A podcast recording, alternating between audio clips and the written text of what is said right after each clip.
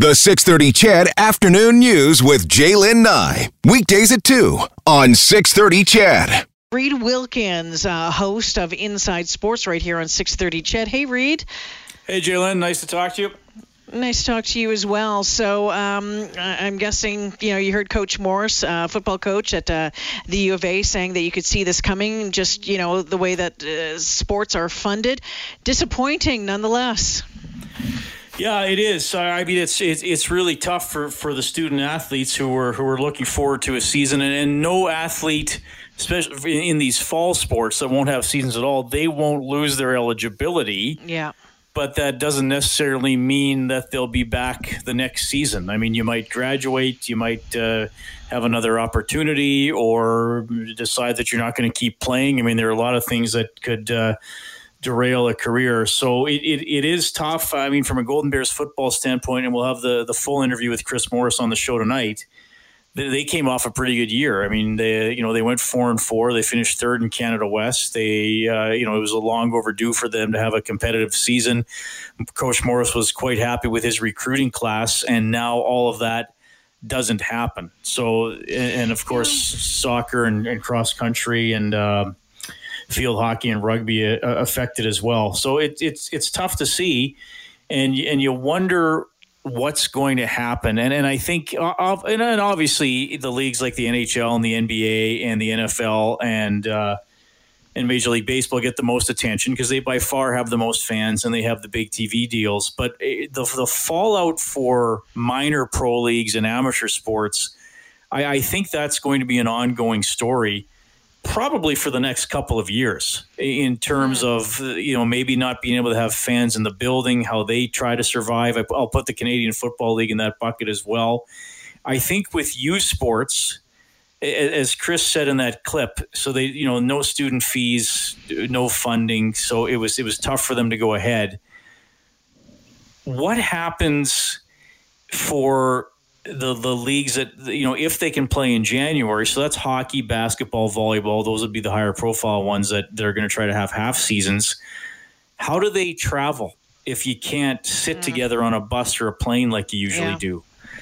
How much more do you have to spend on hotels if you're not allowed to have players share a room? You can't have two to three for a room. These are all other things that are going to drive up the cost to operate these programs.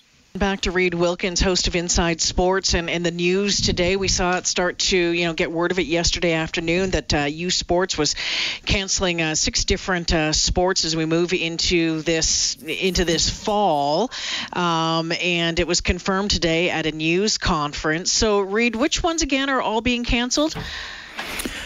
Okay, so there's no football, there's no, no soccer, football. there's no cross country, uh, there's no rugby and there's no field hockey. So those are the sports that won't have seasons. Now, the other sports won't start till January. Yeah. So the, the okay. plan right now is, is that there will be hockey. I mean, that's the high profile one. Hockey had already been cut from 28 games to 20. So they would further have to cut that. I mean, maybe you just like eight, wow. ten games if you want to still have playoffs and nationals in March. So it's it's it's really going to change. Ian Reade, the athletic director at the U of A, was on Oilers Now with Bob Stauffer earlier, and he said they have an October eighth drop dead late date at, okay. at the conference level to decide. But they have a September 15th date at the university for uh, students to be able with, to withdraw from classes without having to pay, right? So if you're a, an athlete and you're not going to have your sport maybe you don't even want to go to school for that year, right? Or, or maybe you're going to go do something else.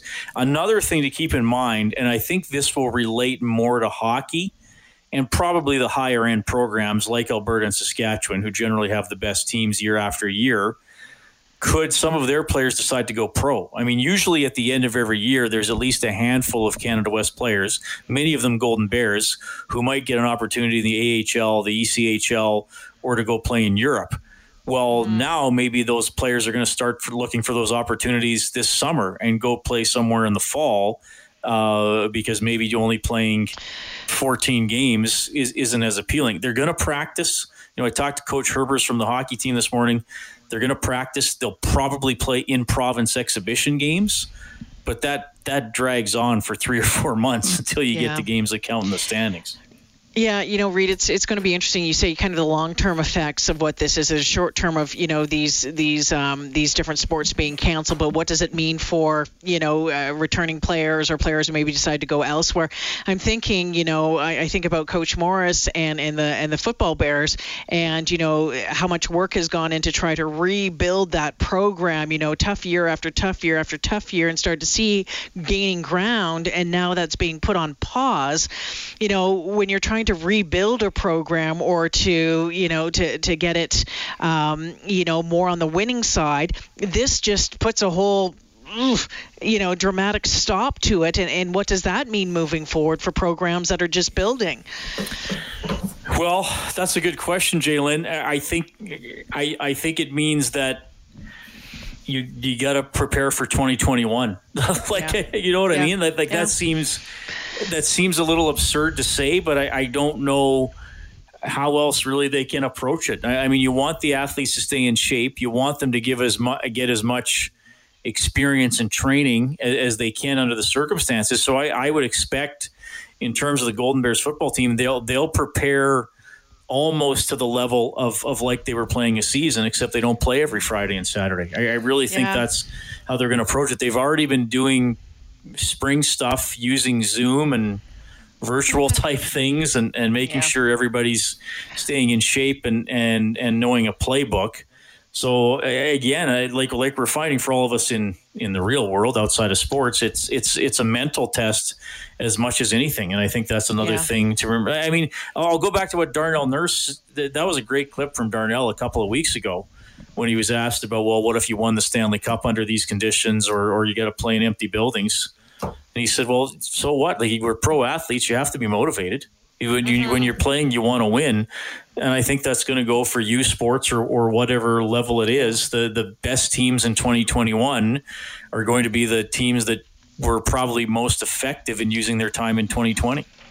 It's going to be interesting for sure. Reid, thanks for this. We'll talk to you. We'll check in with you, find out what's coming up in the show in just about an hour, okay?